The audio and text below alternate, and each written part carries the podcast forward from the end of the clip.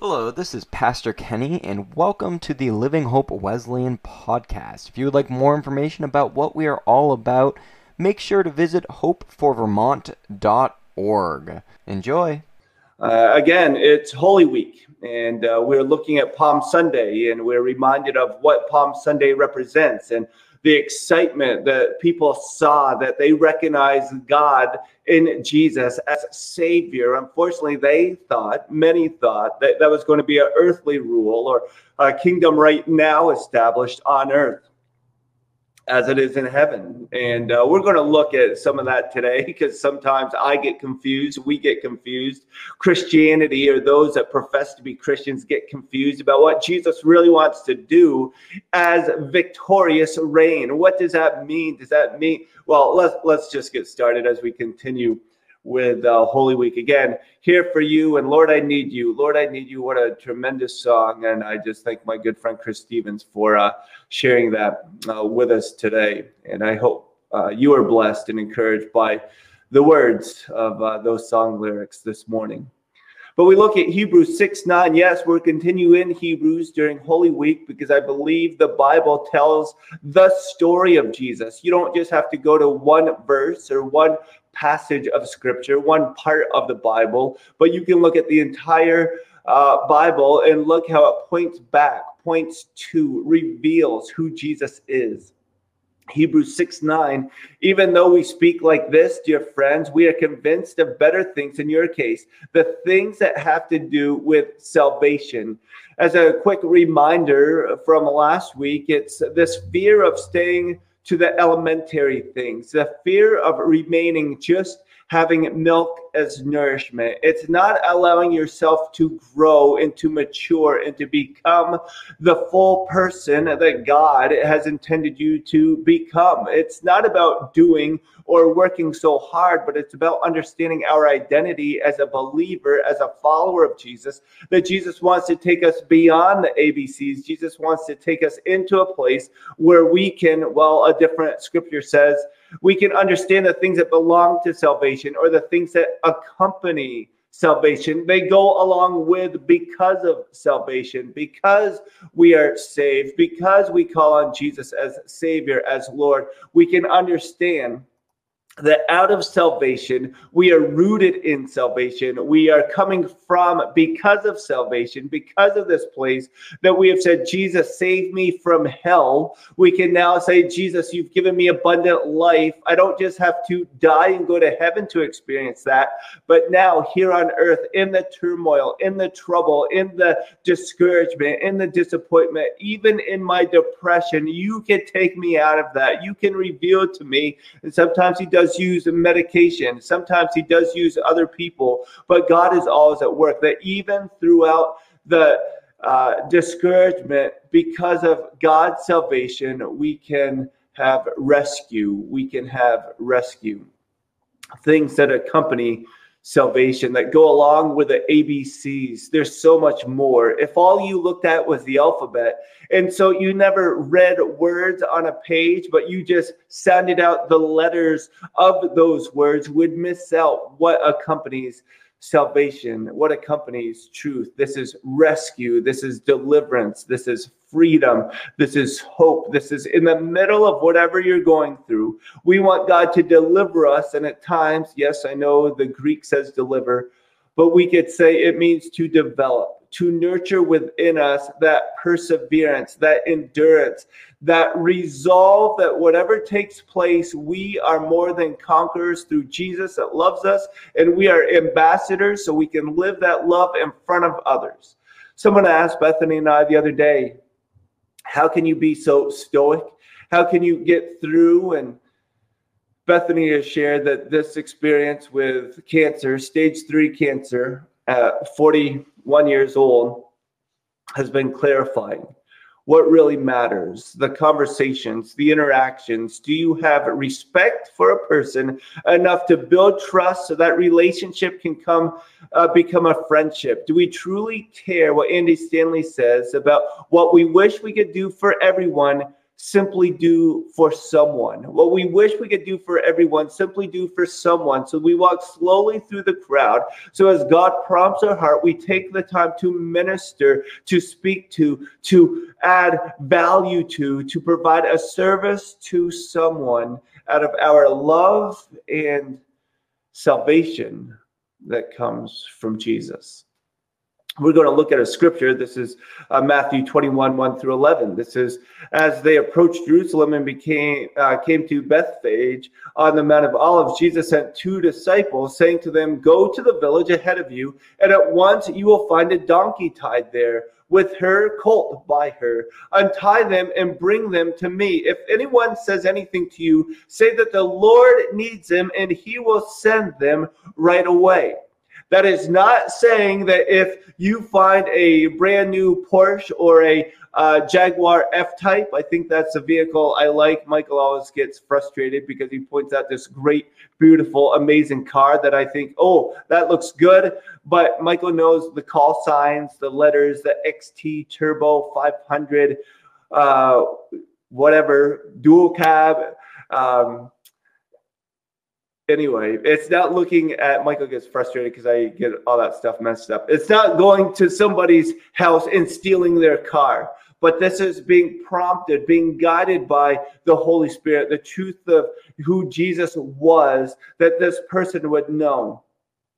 Verse 4 This took place to fulfill what was spoken through the prophet, saying to daughter Zion, See, your king comes to you gentle and riding on a donkey, and on a colt, the foal of a donkey the disciples went and did as Jesus had instructed them. They brought the donkey and the colt and placed their cloaks on them for Jesus to sit on as a saddle. A very large crowd spread their cloaks on the road, while others cut branches from the trees and spread them on the road. We understand as Vermonters, it is mud season. It is mud season. And if you're walking and you're trying to protect your hooves or your feet. It would be nice to have something covering that dirt, that grime, that mud. The crowds that went ahead of him and those that followed shouted, Hosanna to the Son of David. Blessed is he who comes in the name of the Lord. Hosanna in the highest. When Jesus entered Jerusalem, the whole city was stirred and asked, Who is this? The crowds answered, This is Jesus, the prophet from Nazareth in Galilee. Hosanna in the highest. This is Jesus. This is the Messiah. This is our rescuer. This is our deliverer. This is the one that brings salvation to us. In their moment, as we face our moment, we think of Jesus being the earthly king, the one that reigns right now in the physical. And Jesus is so much more than that. We look at Hebrews 6:10 and before I say that, we look at the supernatural. We think it's greater than the national because it is. The supernatural is greater than the national. What God wants to do in and through us here on earth, as it is in heaven, goes well beyond our time here on earth. Hebrews 6:10 God is not unjust. He would not forget your work and the love you have shown him as you have helped his people and continue to help him. Your work and the love you have shown because in Romans 8 17, it says, We are co heirs with Jesus. So when he remembers your work and your love, he's remembering from Romans 8 17. Now, if we are children, then we are heirs heirs of God and co heirs with Christ, if indeed we share in his sufferings, in order that we may also share in his glory. As we share in his sufferings, as we share in the trials and the struggles, if we share in real life of what's taking place, Jesus says in Hebrews 6:10, he remembers your work and your love. Verse 11 and Hebrews 6, we want each of you to show the same diligence to the very end, so that when, uh, so that the hope you have uh, for might be realized. Let me read that again. We want each of you to show the same diligence to the very end, so that what you hope for may be realized. That what you want, what you desire, what you just uh, wish, what you think, oh, if it could happen, it does not become a hope, but it becomes the assurance. That same diligence, that same earnest yearning, that same waiting patiently, that same taking the next step forward. It feels like every step forward, you're taking two steps back. But with Jesus, it's as though you're taking three steps forward and taking two steps back. With Jesus, there's always progress in the process. There's always progress in the process. It doesn't always look that way. It does not always feel that way emotionally or physically. It does not feel that way. But we have this hope that is secure. Hebrews 6:19 as an anchor that holds fast and firm, that keeps us. The things around us rock the boat and sway us. There is an anchor that holds us. Pursue Jesus with the same diligence. Show this same diligence.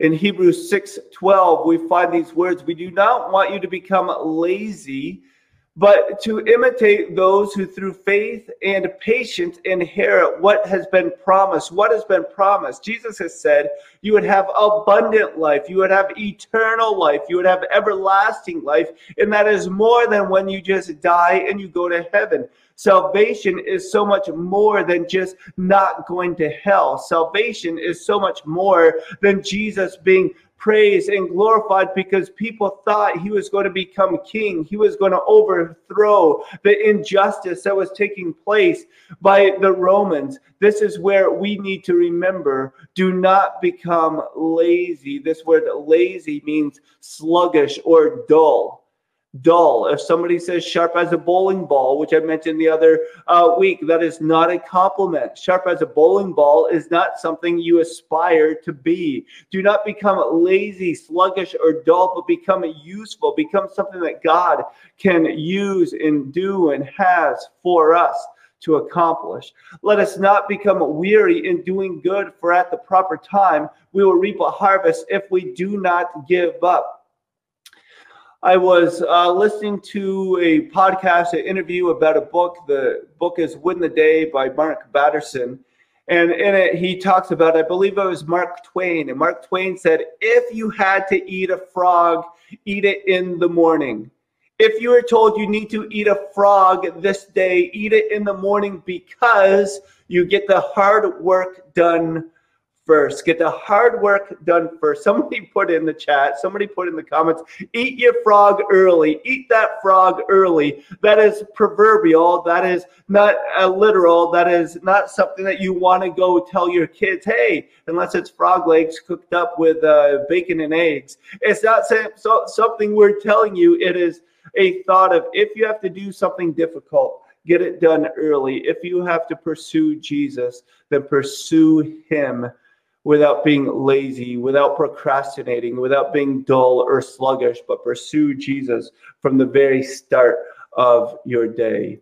Let us not become weary in doing good, for at a proper time we will reap a harvest if we do not give up. I would suggest that coming through this pandemic, going through a difficult time, receiving a horrible diagnosis, having job loss, whether it's physical, spiritual, financial.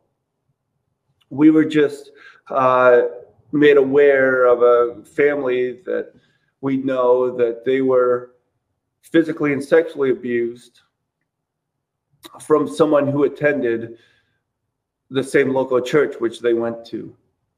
And the devastation and the harm and the evil and the regret and the only thing that can bring salvation that goes beyond the ABCs, that brings true healing and freedom, is knowing that Jesus has a plan, that Jesus wants to produce a crop, that Jesus is the answer, that there's truth in who Jesus is.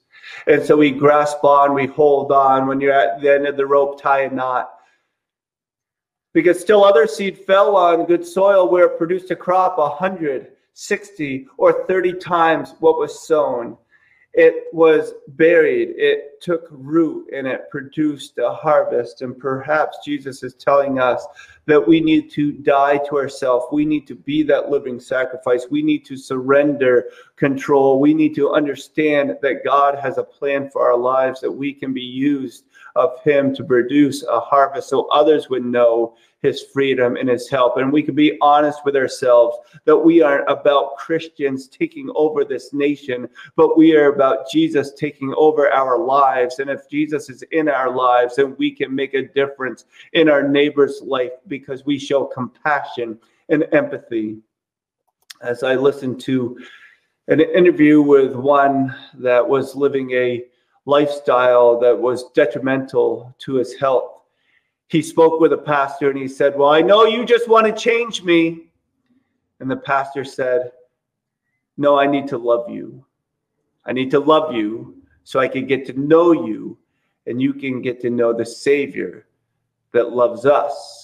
And as I love you, you will get to know the Savior even more. That as the Savior comes to tell you that there is healing, that there is freedom, that there is assurance, that there is peace, that there is joy, that His love sees you as a beautiful masterpiece. Then Jesus does what He does that He has a plan for your life. And all we have to do, as this pastor said, all I need to do is love with deep compassion and empathy, knowing that I have been forgiven. That is what produces a crop. And that is what on this Palm Sunday we know that Jesus wants to do so much more than be glorified here on earth. He wants to reign in the supernatural as he is and does, but in a way where it compels us to love others and show that, yes, he is victorious and we can win with who God is.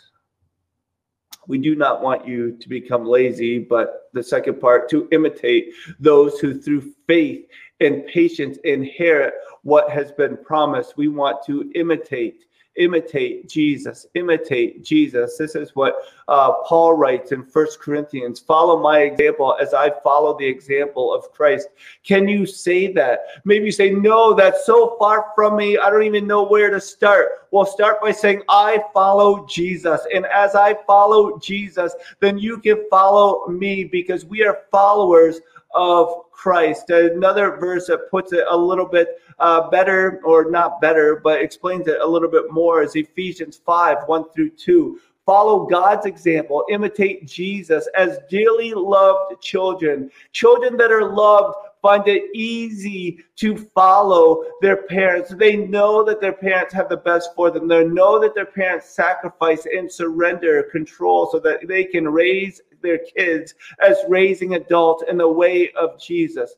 Follow God's example as dearly loved children and walk in the way of love, just as Christ loved us and gave himself up as a fragrant offering and sacrifice to God. Palm Sunday was so exciting when it took place, but there was no thought of what was going to happen on Thursday, the Last Supper, on Friday, the crucifixion, on Saturday, the sense of false hope, of everything you learn, yearned for, longed for, wanted, desired, thought to be true. On Saturday, it was darkness, it was bleak, there was no hope of Jesus, there was loss. But then came Sunday. And so we say, we celebrate. Then came Sunday. For God so loved the world that he gave his one and only Son, that whoever believes in him shall not perish, but have eternal life. He shall have eternal life. Jesus was God's one and only Son. He came that we might become his co heirs, that Jesus would remember our work and the love shown in his name to others, that they too might know the hope of who Jesus is. Now, if we are children, then we are heirs, heirs of God and co heirs with Christ, if indeed we share in his sufferings, in order that we may also share in his glory. This Palm Sunday, that we praise Jesus for being the King. We praise Jesus as those saved, knowing that he is not only King of this world, but King forever and for all.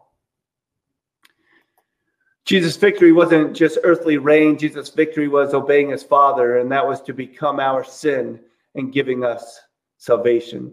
Our salvation is abundant, earthly, prosperity. That is not what our salvation is. It is not simply so you can name it and claim it and get what you want or get what you deserve, feel like you deserve. It is not karma that whatever you work for, you get in return. Karma is not what Christianity about. Grace is what Christians get. We do not get what we deserve, but we get who Jesus is. We get salvation to the full extent of abundant life. Our salvation by grace through Jesus is supernatural and it gives us eternal life.